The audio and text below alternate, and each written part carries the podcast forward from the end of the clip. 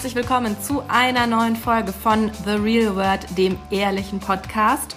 Heute geht es mal wieder um ein ganz klassisches, großes, wichtiges Beziehungsthema. Und zwar wollen wir uns mit der Frage beschäftigen, warum sind manche Menschen eigentlich gefühlt immer in einer Beziehung und warum sind andere eigentlich immer Single? Also so Dauersingle versus Beziehungsmensch ist unser Thema. Ja, und man kennt das ja auch ähm, aus dem Bekanntenkreis. Es gibt einfach so Leute, die trennen sich und sind dann sofort wieder in der nächsten Beziehung drin oder Zwischenbeziehung oder was auch immer, aber die eben nie länger mal alleine sind. Und andere sind so, oh, ich werde für immer Single sein, ich werde niemals jemanden finden, der zu mir passt. Und ich musste auch heute an diese, kennst du noch diese StudiVZ-Gruppe? Äh, jeder Topf hat seinen Deckel, ich bin dann wohl ein Wok. Ja, ich glaube, ich war sogar in der Gruppe. Ja, es kommt mir irgendwie so vor, als ob ich da vielleicht auch drin war. Auf jeden Fall, daher kenne ich diesen doofen Spruch. Aber der ist, ich glaube, es trifft natürlich auch so ein bisschen. Also manche Leute fühlen sich, glaube ich, wirklich so. Oh, meinst du eigentlich, dass wir vielleicht damals schon, ohne es zu wissen, in den gleichen StudiVZ-Gruppen waren und uns da vielleicht schon mal indirekt, sehr indirekt begegnet sind? Es kann sehr gut sein, weil du hast ja auch in Bayern studiert. Mhm. Also vielleicht waren wir sogar über so fünf Ecken irgendwie miteinander verknüpft. Ich war zum Beispiel in der Gruppe Aufstehen, bevor die Uhrzeit zweistellig ist, ist ungesund.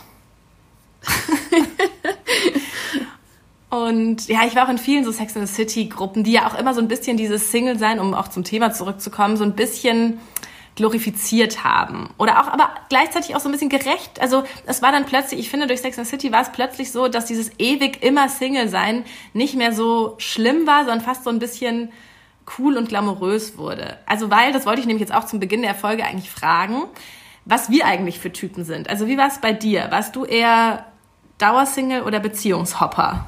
Ich habe mich ja ganz, ganz lange super schwer damit getan, eine ernsthafte Beziehung anzufangen und habe das aber auch ehrlich gesagt nie so wirklich forciert oder versucht. Also das war in meiner Welt stand das irgendwie nicht so richtig zur Debatte, bis ich so Mitte 20 war. Wirklich sich so pärchenmäßig ernst auf jemanden einzulassen. Und hattest du damals da eine Erklärung für dich oder eine Theorie, warum das so ist? Also, weil ich finde, es wurde einem immer so, es war dann immer so dieses, bei mir war das ja ganz genauso. Ich war ja also bei mir war es immer so, wenn es ernst wurde, habe ich irgendwie Angst bekommen und dann wurde mir immer schlecht und dann habe ich damit wieder aufgehört, so ungefähr. Ähm, auch echt, wo ich mir jetzt im Nachhinein denke, bei Jungs, da kann ich jetzt auch wirklich Jungs sagen, die echt, wo eigentlich nichts war. Und dann weiß ich noch, manchmal haben die dann, wenn dann so Sachen losgingen wie, also wenn es dann so wirklich so ein bisschen ernster wurde, dann, dann habe ich so richtig körperlich, ging es mir schlecht. Und dann habe ich damit wieder aufgehört und dann ging es mir wieder gut. Und das kann ich jetzt im Nachhinein alles so, also können wir auch dann später, ich habe mir da auch ein bisschen was recherchiert, so zu den Ursachen und so, das kann man sich jetzt ganz gut erklären, aber ähm, ja, damals war es dann einfach immer so, dass, dass dann so gesagt wurde, ah, du bist zu anspruchsvoll oder dass dann halt andere Leute immer sagen, ah, woran liegt es denn? Du bist doch ganz hübsch ähm, dass immer das so, so, so, so komisch versucht wurde zu erklären. Entweder man, also man ist irgendwie eigentlich selber schuld, man ist entweder zu anspruchsvoll oder nicht schön genug, dass man nicht auserwählt wurde. So als wären das so die einzigen Möglichkeiten. Dabei ist das eigentlich ein total komplexes und total interessantes Thema. Jetzt auch wieder, als ich mich auf die Folge vorbereitet habe, fand ich es so interessant, was da eigentlich für Dynamiken dahinter stecken, warum das so ist. Und aber ich habe dich ja eigentlich gefragt, so, ob du eine, damals eine, auch nur eine Theorie hattest, warum das so war.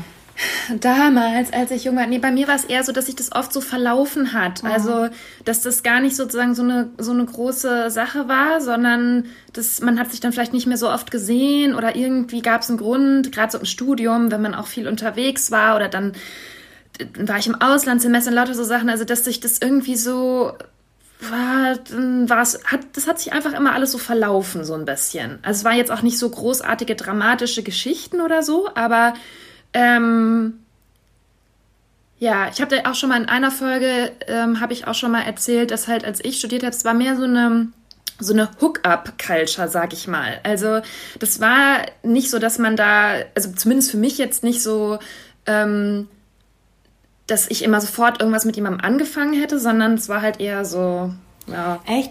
Bei mir waren da schon echt richtig viele spießige Pärchen. Auch schon, sowohl schon während meiner Schulzeit, dieses klassische mit 16 den ersten Freund haben und dann so in diesen coolen Kollegstufen-Aufenthaltsräumen immer so aufeinander verschlungen, verknotet auf irgendwelchen ekligen, siffigen Sofas rumliegen. Mhm. so, das fehlte mir halt auch irgendwie komplett. Ich hatte da immer so einen und der hatte aber eigentlich eine Freundin und ich war dann aber so die coole, die er so nebenbei hatte, was auch voll der Scheiß war. Und ähm, dann hat man sich das halt, finde ich, immer so so schön oder so, so, so immer das mit dem, dass man so wählerisch ist, finde ich, war immer so das Narrativ von ähm, also man hat sich natürlich so Freundinnen gesucht, die irgendwie, bei denen das auch so war. Und dann war das immer so, ja, man, ähm, es ist halt keiner gut genug und man hat halt so Ansprüche und man möchte das nicht. Und ähm, wenn da irgendwas nicht passt und so. Ähm, aber ich glaube halt, dass das, ähm, also jetzt aus heutiger Perspektive würde ich ihm sagen, das ist halt, also das hat man sich nur so eingeredet und das stimmt nicht. Ja, es stimmt schon. Ich habe mich da auch immer so ein bisschen drin gesonnt in diesem, ah, ich bin Single und ich bin so unabhängig und ähm, ich bin nicht so langweilig wie jetzt meine Freundinnen, die jedes Wochenende ähm, mit dem Zug fünf Stunden lang zu ihrem Freund fahren, sondern ich kann tun und machen, was ich will. Also das war bei mir schon auch sehr ausgeprägt. Aber ja, damals fing das ja schon so an, dass man sich immer gefragt hat, wieso sind jetzt manche in so ernsthaften Beziehungen und andere halt nicht. Zum Beispiel ich. Ja, also ich habe dann ja, also wo, wo es mir so zum ersten Mal so ein bisschen klarer geworden ist alles, ich habe dann ja Psychologie studiert. Als und dann hast du dich selbst analysiert. Und dann, wie man das so macht. Und dann hatte ich als, ähm, als Fachgebiet sozusagen, hatte ich Bindungspsychologie, weil ich dachte, ich dümmlicher Mensch, also ich dachte überhaupt, wenn man Psychologie studiert, dann lernt man einfach so über die Psyche des Menschen. Dann hatte ich erstmal zwei Jahre lang, ich habe hab ich glaube ich auch schon erzählt, zwei Jahre lang hatte ich dann früh um acht jeweils vier Stunden Statistik und dachte so, wie doof war ich eigentlich, dass ich das überhaupt nicht vorher mich damit befasst habe, dass ich jetzt eigentlich Mathe studiere. Naja, und dann habe ich, äh, dann ähnlich ungefähr, habe ich dann Bindungspsychologie gewählt und dachte, ja, das, da lernt man so über Beziehungen zwischen, äh, in Paarbeziehungen. Stimmte halt gar nicht. Man lernt eben ganz viel über das, ähm, aber natürlich am Ende fügt sich das alles und das wird dann auch, da bestimmt dann auch so deine Paarbeziehung, aber es geht halt ganz viel um Kinder. Und dass du im ersten Jahr deines Lebens, und das ist wirklich universell gültig und auch in allen Kulturen, ähm, im ersten Jahr deines Lebens bestimmt sich, welcher Bindungstyp du einfach bist für den Rest deines Lebens. Das ist richtig krass. Du hast da eigentlich als Eltern eine ganz schön große Verantwortung, wie du im ersten Jahr mit deinem Kind umgehst und welcher Bindungstyp er dann für sein ganzes späteres Leben ist. Also so zumindest ist eben diese Bindungstheorie nach Bowlby. Und ähm, das, also das Gute ist, wenn du einfach ein normaler Mensch bist und normal mit deinem und dich um dein Kind kümmerst, wenn es weint, dann ist es eigentlich alles okay und es wird fähig, um sichere Bindungen zu ähm, aufzubauen. Aber es gibt eben ähm, Szenarien oder es gibt Fälle zum Beispiel, wenn das Kind weint und manchmal kommt die Mutter und kümmert sich und manchmal nicht. Dann lernt das Kind nicht, dass es sich darauf verlassen kann, dass jemand kommt, wenn es ein Bedürfnis nach Bindung hat.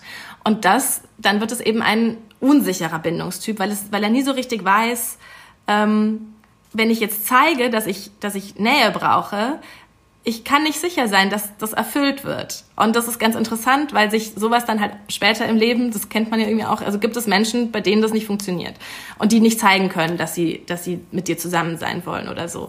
Und dann gibt es natürlich auch so, wenn ähm, manchmal denkt man so, dass wenn, ähm, wenn die Mutter weggeht und das Kind weint nicht, dann denken oft Eltern, oh cool, mein Kind weint gar nicht, wenn ich weggehe. Das ist gar nicht so cool, weil dann hat das Kind sozusagen schon gelernt, es bringt gar nichts, wenn ich weine und zeige, dass mir die Nähe fehlt, weil es kommt eh keiner. Ähm, daher ist es eigentlich immer gut, wenn ein Kind weint und sich dann irgendwann beruhigt, weil das zeigt so, okay, ähm, das weiß, wenn ich zeige, ich weine, dann so. Aber es führt jetzt alles zu weit, aber es ist sehr interessant. Also wenn sich jemand damit weiter beschäftigen will, das sind, gibt dann am Ende vier unterschiedliche Bindungstypen, ähm, die eben wirklich aus diesem, das, da gibt es dann auch so Tests. Nach einem Jahr kannst du wirklich mit jedem Kind auf dieser Welt einen Test machen, indem du es in einen Raum äh, setzt und dann gehst du raus und dann guckst du einfach, was passiert. Und daran kann man relativ äh, gut wirklich feststellen, was für ein Bindungstyp Jetzt habe ich nochmal ganz kurz immer. eine Rückfrage Jedenfalls. dazu. Das führt jetzt vielleicht ein bisschen weg vom Thema, ja. aber das heißt, das Fazit ja. ist, sollte man die Kinder schreien lassen oder nicht? Nee, genau. Also wenn das Kind ein Bedürfnis nach Nähe zeigt, dann musst du es erfüllen. Okay. Ja. Aber, ähm, ja, okay. Ja. Alles klar. Alles so, klar. Und zwar konsistent, so dass es sich darauf verlassen kann, dass es weiß, so wenn ich weine, dann passiert äh, kommt jemand. Ähm, und dann habe ich eben so mir gedacht und, und auch jetzt wieder fiel es mir eben wieder ein, als ich über das Thema nachgedacht habe, dass dieses immer Single sein, aber auch immer in einer Beziehung sein, sind eigentlich beides Formen ähm, von Unsicherheit, die sich da sozusagen zeigen. Also der, der Mensch, der immer in einer Beziehung ist, der ähm, hat sozusagen ein Defizit daran, dass man sich um ihn gekümmert. Also der hat weiterhin dieses Bedürfnis nach Liebe, Nähe, Sicherheit und so weiter und braucht eben weiterhin sein Erwachsenenleben diese, diese Bestätigung in Form von einfach mit jemandem zusammen sein, der sich kümmert, so ungefähr. Und aber auch die Menschen, die Single sind, ähm, die, das ist ganz interessant und das habe ich auch so ein bisschen vielleicht an mir selbst festgestellt.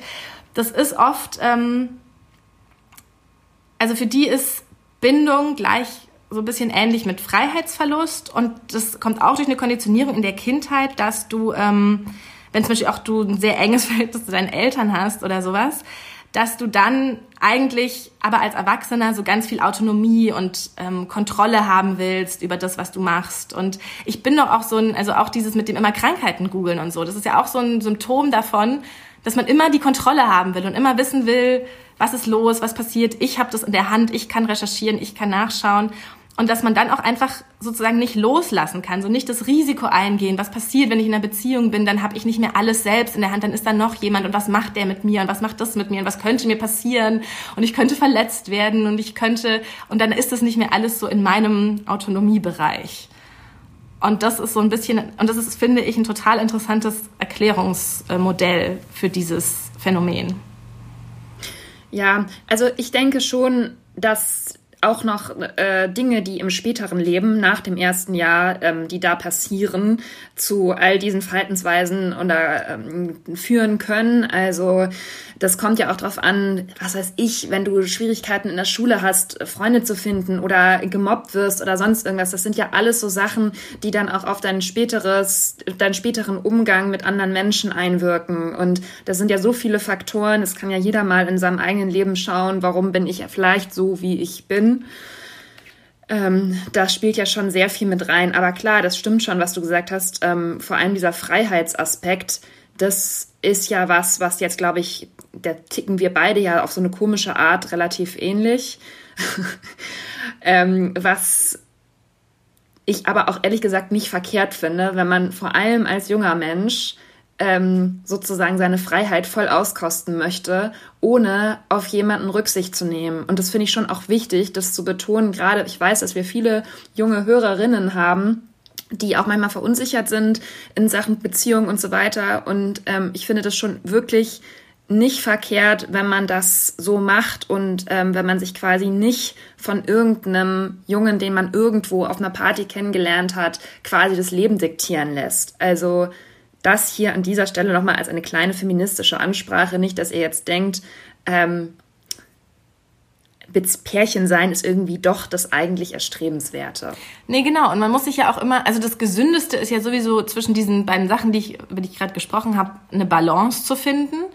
Ähm, und es, genau, und da ist halt auch klar, dass es ist nicht per se gesünder oder normaler oder sowas, das Pärchen zu sein. Ne? Auch wenn das in der Gesellschaft irgendwie immer so, das haben wir ja auch schon oft gesagt, man wird nicht gefragt, warum bist du ein Pärchen, aber man wird immer gefragt, warum bist du Single? So als wäre das die erklärenswerte äh, Lebensform und die andere so die normale Erstrebenswerte. So, das ist ja wirklich, ähm, wirklich gar nicht so. Und man muss sich auch immer fragen, finde ich, so, ähm, bin ich jetzt mit jemandem zusammen oder liebe ich denjenigen oder sowas, weil, ähm, oder glaube ich, ich liebe jemanden, weil der halt da ist und damit ich mit jemandem zusammen bin? Oder bin ich mit jemandem zusammen, weil ich das halt will und weil ich mich verliebt habe? Und, oder andersrum, weißt du? Genau. Und das finde ich, das ist, wenn man noch sehr jung ist, ist das ja noch viel schwieriger mhm. zu unterscheiden, ähm, als wenn man schon etwas älter ist und vielleicht sich auch etwas selber besser kennt und so wie wir jetzt ziemlich genau sagen können, warum wir uns in welcher Lebensphase bisher vielleicht verhalten haben, wie wir uns verhalten haben. Ähm, das sind ja schon Erfahrungen, die man einfach so macht und ähm, ja, wir haben das jetzt, wir haben das jetzt sehr so auf diese Lebensphase um die 20 rum bezogen bisher, das Single sein oder nicht Single sein. Aber ähm, wie gesagt, also das ist ja in der Lebensphase vielleicht nicht so einfach auch immer zu unterscheiden. Nee, genau, aber gleichzeitig zieht sich das ja schon auch ähm, durchs, bei vielen Leuten durchs ganze Leben, so als Konstrukt oder Lebens, äh, Lebensform äh, wie sie da, wie sie sich da. Ja klar, zumal es ja auch immer schwieriger wird, wenn man dann auch feststellt, oh, eigentlich lieben wir uns gar nicht mehr, aber wir haben äh, aus Versehen ein Haus gekauft und äh, drei Kinder gezeugt. Was jetzt? Also es wird ja dann auch immer schwieriger, das ich glaube, Ich glaube, dass man da dann einfach, dass die meisten dann halt einfach zusammenbleiben. Egal. Also weil es einfach viel zu kompliziert ist, das jemals wieder aufzulösen. Ja. Aber kommen wir doch nochmal zurück zu dieser Frage. Also warum haben Mensch, manche Menschen ähm, immer eine Beziehung und andere nicht? Wir haben jetzt schon mal festgehalten, manche Leute können vielleicht nicht gut allein sein. Das ist der eine Pol. Und der andere Pol ist, und, und vor allem dieses Single-Dasein ist irgendwie nicht erstrebenswert gesellschaftlich und nicht attraktiv. Und ja, der andere Pol ist, dass man, dass Leute halt sehr Freiheits... Ähm, also ein Freiheitsbewusstsein haben. Genau, also, bei, also beides ist eine Form von Unsicherheit. Für die einen bedeutet dann eben Bindung Sicherheit und für die anderen bedeutet sozusagen Freiheit Sicherheit. Aber am Ende sind beide einfach, ist es bei beiden einfach aus so einer, entsteht es halt aus so einer, aus so einer jeweiligen Unsicherheit. Und ähm, ich habe dann auch überlegt, so was sind da die, was sind denn dann so jeweils die Auswege sozusagen daraus, um so eine Balance zu finden, also um irgendwo so in der Mitte anzukommen. Und ähm, bei diesem Menschen, bei diesem Typen mit der großen, mit dem großen Bedürfnis nach Kontrolle und Autonomie und ähm, der deswegen halt immer alleine ist. Und da frage ich mich halt selber, wie man das so, da ist dann so, da müsste man natürlich dann eben einfach mal so. Also ich glaube, und so war es ja bei mir, oder so kann man es vielleicht besser erklären, man braucht dann jemanden, der echt Geduld hat und der nicht beleidigt ist, wenn man Sachen alleine machen will und der das versteht, dass man nicht sofort, so wie so viele andere, also bei mir war das halt oft so, dass dann viele, dass die Männer auch gewohnt waren, dass die Frauen sofort so all in sind und da jeden Tag übernachten und man sofort Pärchen, Pärchen ist so. Und ähm, das konnte ich halt nicht. Ich konnte nicht so schnell diese ganze, mein, diese, so, diese Kontrolle abgeben oder dieses ich bin meins. Und das habe ich ja bis heute nicht getan so. Aber dann brauchst du eben, du musst halt einfach wirklich dann sozusagen jemanden finden, mit dem das, der dir so die Möglichkeit lässt, dass du ganz langsam loslässt und dich so ganz langsam darauf einlässt. Und ähm, und vielleicht war das auch das wirklich, weil ich auch vorhin gesagt habe, dass mir dann immer schlecht wurde und so, weil es einfach so, weil ich so schnell das so machen sollte. Und dann konnte, es halt richtig so, habe ich so körperlich darauf reagiert und dann ähm, ja, wurde es halt gar nichts. Und deswegen ist dann so, wäre so meine These oder mein, wenn man sich selbst, wenn man sich damit identifiziert, dass man wirklich eben sich klar macht und dann auch dem anderen klar macht, hör mal, es liegt nicht an dir, ich bin so, ich, auch wenn wir frisch verliebt sind, kann ich nicht die ganze Zeit mit dir zusammen sein, ähm, aber so, wir können diesen Weg jetzt anfangen, gemeinsam zu gehen und dann gewöhne ich mich daran und dann wird alles schön. Ja, du hast auch eben gerade über diesen Mittelweg gesprochen. Also vielleicht können auch sozusagen diese zwei Extreme in Liebesfragen einfach davon einander ein bisschen lernen. Also, dass der Freiheitstyp oder Dauersingle-Typ äh, daran arbeitet, ein bisschen mehr Nähe zuzulassen, auch vielleicht mehr von sich preiszugeben nach einer Zeit, ähm, dass man sich eben der anderen Person auch einfach intimer gegenüber zeigt, also was über die ersten Dates ja hinausgeht, ähm, dass man eben mehr von sich und von seinen wirklichen Gefühlen, von den Themen, die einen bewegen, preisgibt. Und ähm, dass eben auf der anderen Seite, wenn man immer sofort in Beziehungen ist, die sich dann vielleicht auch als gar nicht so toll ähm, entpuppen, dass man da auch vielleicht etwas aufpasst, wenn man merkt, man neigt dazu, immer sofort in die nächste Beziehung zu schlittern und die dann auch wieder nur Probleme und Liebeskummer hinterherzieht, dass man da versucht, ähm, nicht sofort dieses extreme Pärchenleben nachzuspielen, sondern es halt etwas langsam angehen zu lassen und zu sagen, ich übernachte da jetzt nicht jede Nacht und ich fahre jetzt nicht sofort mit der Person wieder irgendwo in Urlaub, weil ich weiß, dass diese erste Verliebtheitsphase nicht ewig anhalten wird, sondern dass danach auch eben der anstrengende Part irgendwann kommt.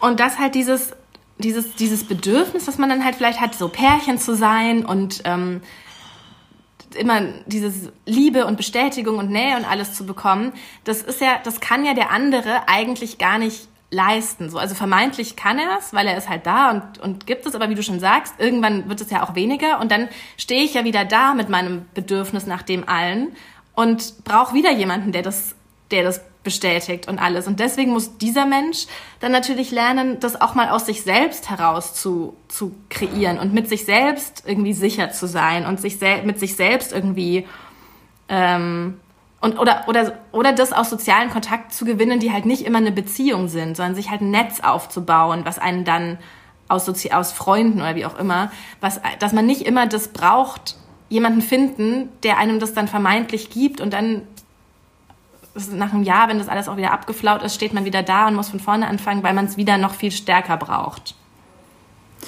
Ja, Genau, dass man sich eben auch mal fragt, ist jetzt mein Bedürfnis eigentlich wirklich in einer Beziehung zu sein oder ist das jetzt eigentlich nur, weil ich so gewohnt bin und ähm, weil man sozusagen so eine Absicherung hat, da ist einfach immer jemand, mit dem man was machen kann, der da ist ähm, und äh, auf den man sich quasi verlassen kann, das Leben mit dem zu verbringen und zu, zu gestalten auch, dass man sich sozusagen auch gar keine Mühe mehr geben muss, ähm, sich noch anderweitig mit Leuten zu treffen, das Leben zu gestalten. Das ist ja auch so ein Punkt, was dann in so extrem nahen Pärchenbeziehungen schnell mal passieren kann, dass man eben alles andere vernachlässigt.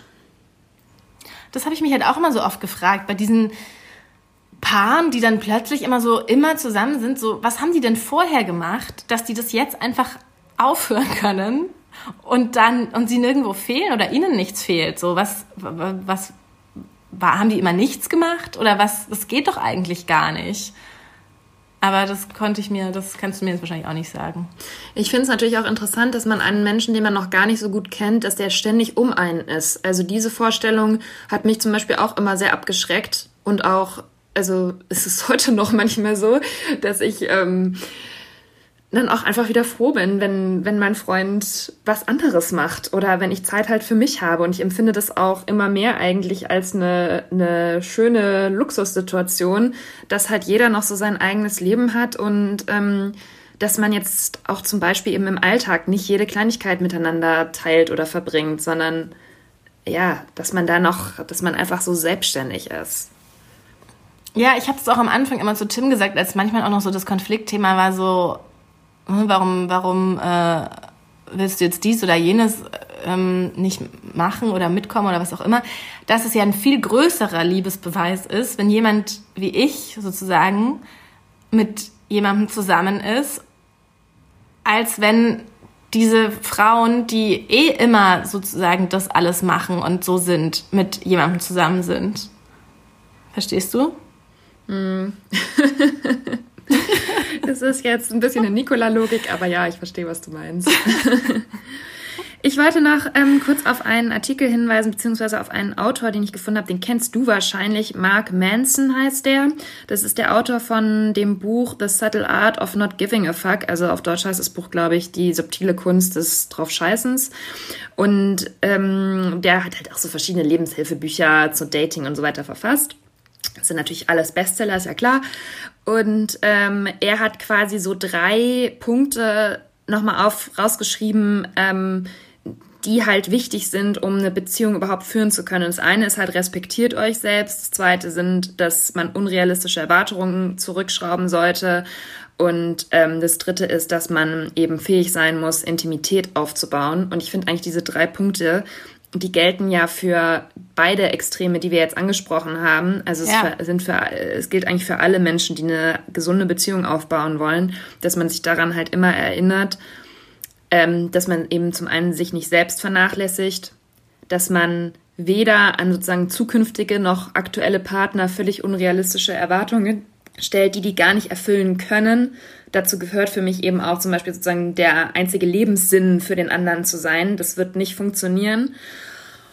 Und aber eben vor allem auch diesen Punkt Intimität aufzubauen. Und ähm, das ist, finde ich, auch eigentlich der Punkt, der am allerschwierigsten ist, weil ähm, alles andere, flirten, Leute kennenlernen, das kann man alles organisieren, üben, man kann besser daran werden, es wird normaler.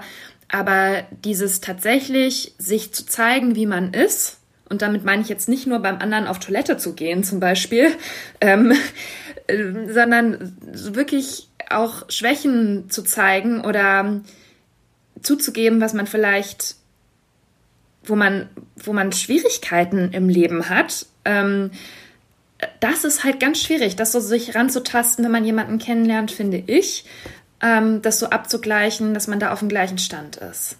Oder auch, sagen wir mal, wenn man einen Schicksalsschlag hatte, den man vielleicht nicht jedem sofort aufbinden will, aber der vielleicht einen in vielen alltäglichen Dingen schon geprägt hat oder einfach den Menschen, der man geworden ist, geprägt haben. Das muss man ja dann auch irgendwann ansprechen. Solche Sachen eben meine ich, das ist halt schon schwer. Was ich immer, was jetzt vielleicht ein bisschen profan klingt, aber was ich immer finde, was da so ein ganz guter mm, Indikator dafür ist, ob sowas funktionieren kann oder wird, finde ich, ist immer so, wenn man zusammen auf einem, wenn man sich noch nicht so lange kennt und zusammen auf dem Sofa sitzt oder liegt oder so. Und kennst du das, dass es mit manchen so total awkward ist und du weißt nicht so genau wie, wo mache ich jetzt meine Beine hin und ähm, sitze ich im Schneidersitz oder Dings und lege ich mich jetzt da in, an seine Schulter oder nicht und Dings. Und mit manchen fühlt sich das so von Anfang an so ganz selbstverständlich und normal an. Und das ist so irgendwie so, so als ob man, als ob die Körper schon so, so eine Position, also als ob es schon so irgendwie so aneinander passt. Weißt du, was ich meine? Ja. Und ich finde, das ist immer so ein, so ein Ding, ähm, wo man so merkt, okay, das, das kann sowas sein, was auch dann sozusagen über so eine aufregende Verliebtheitsphase hinaus funktionieren kann, weil irgendwie ist das jetzt hier nicht, ich habe jetzt keinen Krampf, weil ich mich nicht traue oder weil es irgendwie, weißt du, wie ich meine, weil ich irgendwie mich jetzt nicht anders hinsetzen kann. Ja, das ist wahrscheinlich so was Unterschwelliges auch, was wieder irgendwie über die Hormone ja, oder so genau. geregelt wird. Also ja. auch die, dass man den Duft zum Beispiel vom anderen gut haben kann und dass man sich so einfach körperlich auch dann hingezogen fühlt und zwar nicht nur in der sexuellen Hinsicht, sondern ja. einfach sich so wohl fühlt. Ganz genau. Ja, stimmt. Oh, da habe ich übrigens, ähm, gestern habe ich, oder irgendwann die Tage, habe ich äh, First Dates geguckt auf Vox, ähm, was ich eigentlich wirklich immer so ganz, was ich ganz gerne mag. Das ist jetzt auch ja echt nicht so eine trashige äh, Dating-Sendung, sondern das sind einfach normale Menschen, die zusammen ein Abendessen essen und sich dabei kennenlernen. Und dann war da gestern so ein Pärchen und er war einfach so, wirklich so angezogen. Er hatte, eine, er hatte so eine hummerfarbene Hose an, dann hatte er so ein Hemd, was ziemlich weit offen war und ein Jackett drüber. Er war 25. Ich fand, es war so völlig unpassend, dieser Look. Und saß dann auch immer so da mit so überkreuzten Beinen und so zurückgelehnt und ähm, hat sie dann gefragt, ähm, ja, so beim Essen, so das erste Date und vor Kameras und allem, ja, und worauf stehst du so im Bett? Und dann hat sie eben gesagt, ja, ähm, dann hat sie halt so was ihr so mega unangenehm, aber sie war 23 und war auch einfach, wahrscheinlich hätte ich mit 23 auch gedacht, ich muss darauf antworten, statt zu sagen, das ist mir jetzt, möchte ich jetzt nicht irgendwie besprechen. Und dann war sie hm, ich glaube, ich bin vielleicht ganz unanspruchsvoll, also ich brauche jetzt keine Peitsche. Und er war so wirklich so zurückgelehnt und sie so richtig bewertend angeguckt. Und dann müssen sie danach ja immer sagen, ähm, möchtest du ein zweites Date, ja oder nein? Da sitzen sie dann nochmal in so einem Interview-Setting. Und dann, ähm, und dann hat er doch, und dann war es Mann. Und dann habe ich mir doch gedacht, bitte, sag jetzt nicht, dass du mit ihm ein zweites Date willst. Und dann hat sie halt gesagt, sie würde ein zweites Date wollen und ihm nochmal eine Chance geben, sich besser kennenzulernen. Und dann hat er gesagt, nee, also ich möchte kein zweites Date mit dir, weil in Sachen Sexualität könntest du wirklich offener sein. Und das war mir zu verklemmt.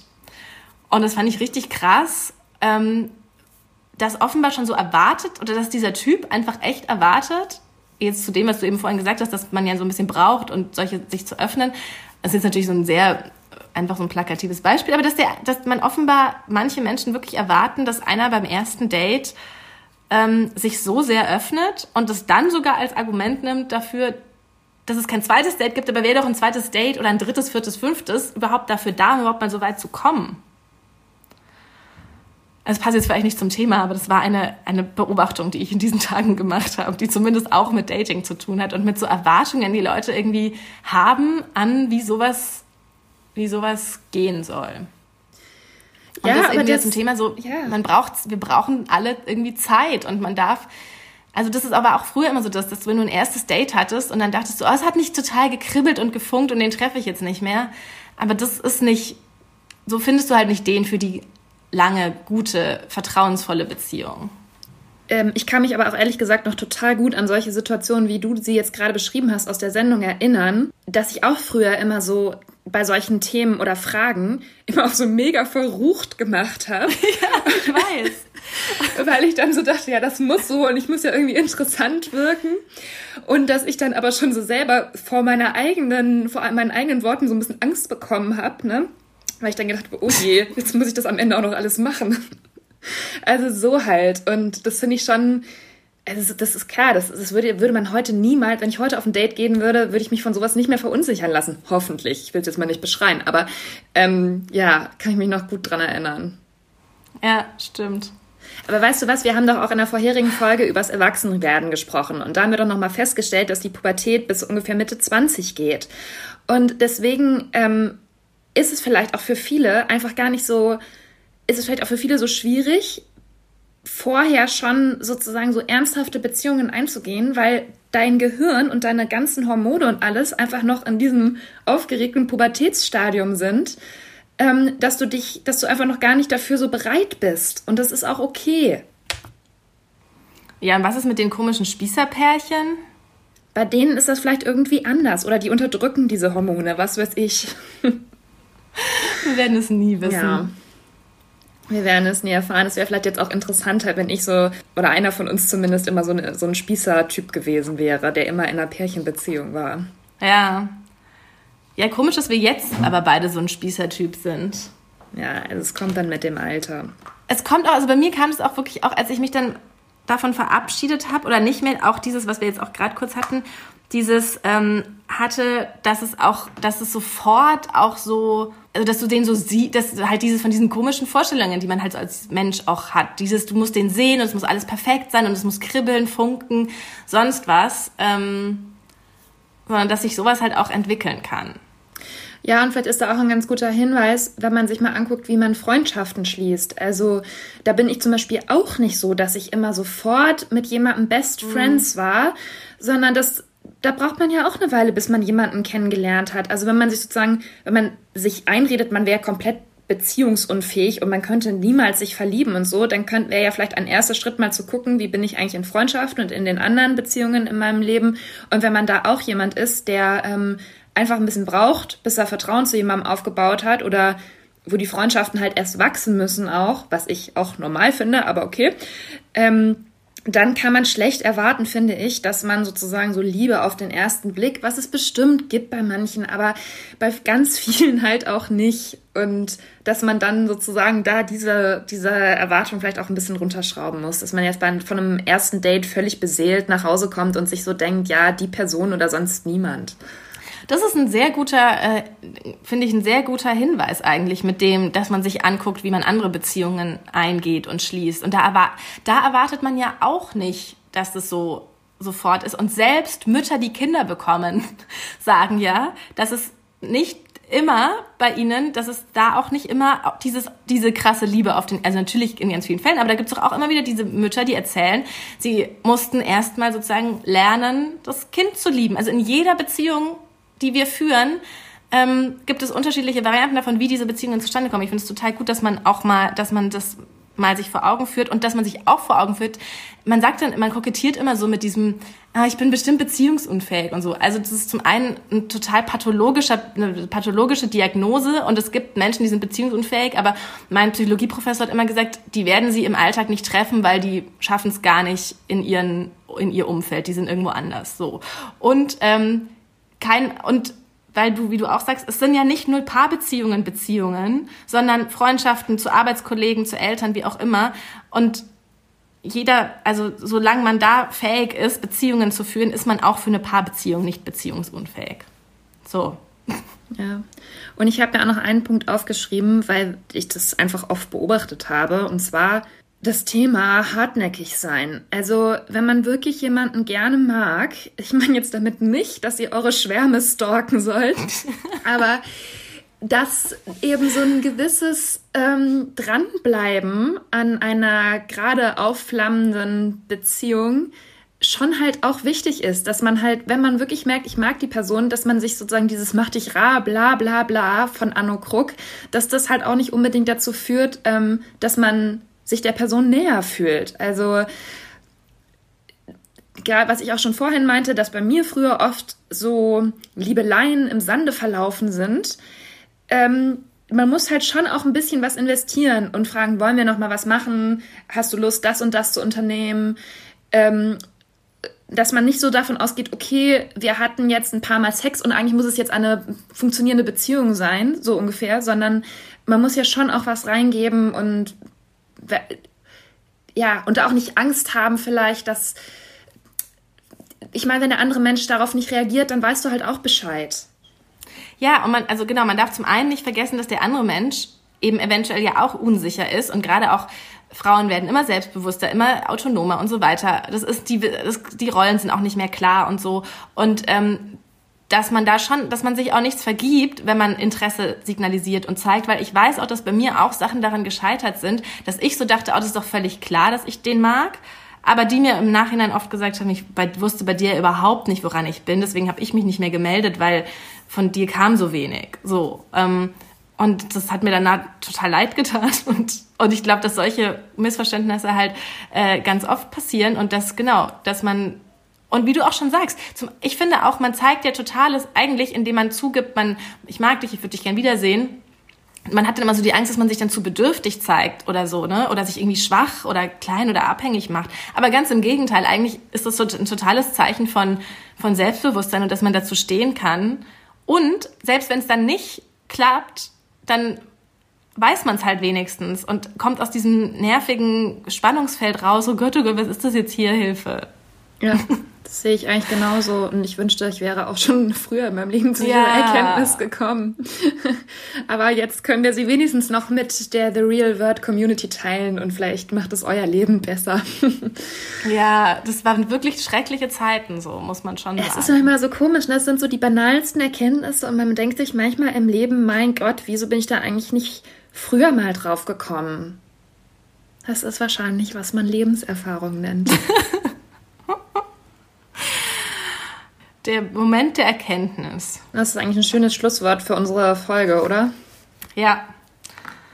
Bin jetzt auch ganz erschöpft. Von deinem psychologischen Vortrag am Anfang. Ja, weiß auch nicht also, so. was können wir jetzt nochmal zusammenfassen? Guckt euch euer Leben an, wie eure Beziehungen bislang verlaufen sind. Fragt eure Mütter, ob sie euch haben schreien lassen oder nicht. ähm. Das habe ich meine Mutter dann wirklich. Ich glaube, alle, die dieses, die dieses Zeugs lernen, fragen dann ihre Mütter, wie war das? Meine Mutter regt sich übrigens immer so ein bisschen spaßmäßig, spaßeshalber auf, wenn ich immer mit irgendwelchen Erlebnissen aus der Kindheit ankomme, die ich dann sozusagen küchenpsychologisch mir herleite, warum ich heute so bin, wie ich bin, weil sie ja damals zum Beispiel mir immer die Haare ganz kurz geschnitten hat oder so, dass ich deswegen heute so ein Febel für schöne Sachen habe und für feminine ja. Dinge und so. Naja, also das, ja. ich sag nur, also man kann auch aus allem irgendwas interpretieren und herleiten. Ähm, und ansonsten finde ich einfach, ich, es ist total wichtig, was du auch am Anfang gesagt hast, dass man sich immer wieder im Leben fragt, was will ich eigentlich? Will ich eine Beziehung? Will ich alleine sein? Was will ich eigentlich gerade im Moment machen? Und dass man das nicht vergisst, sich wirklich auch ehrlich hin und wieder zu fragen und zu beantworten. Und warum ist es so? Ja. Und warum? Genau.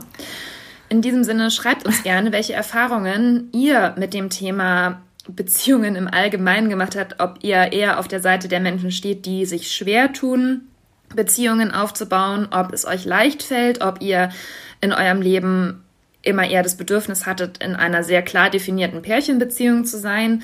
Das ähm, interessiert uns, glaube ich, beide sehr, welche, welches Feedback ihr uns da geben könnt. Am besten schreibt ihr uns auf Instagram at The Real Word Podcast oder auch per Mail at, ähm, äh, wie heißt unsere Mailadresse? TheRealWord at Welt.de. Und ansonsten abonniert uns gerne auf allen Podcast-Plattformen, wo wir vertreten sind, eigentlich überall, ne? Ja. Und bewertet uns sehr gerne. Das hilft uns auf verschiedenen Ebenen viel. Auch einfach, weil wir uns freuen. Ja, wir freuen uns immer von euch zu hören, eure Bewertungen zu lesen, euer Feedback zu bekommen. Vielen Dank an dieser Stelle nochmal dafür. Gerade in der letzten Zeit sind wir mit so vielen von euch nochmal in Kontakt gekommen und es ist einfach wirklich bereichernd. Ja, und das war's für heute. Ich habe genickt. Was? Ich habe sehr viel genickt, während du gesprochen hast. Das war's für heute von uns und The Real World im ehrlichen Podcast. Bleibt uns treu. Bis nächste Woche. Tschüss.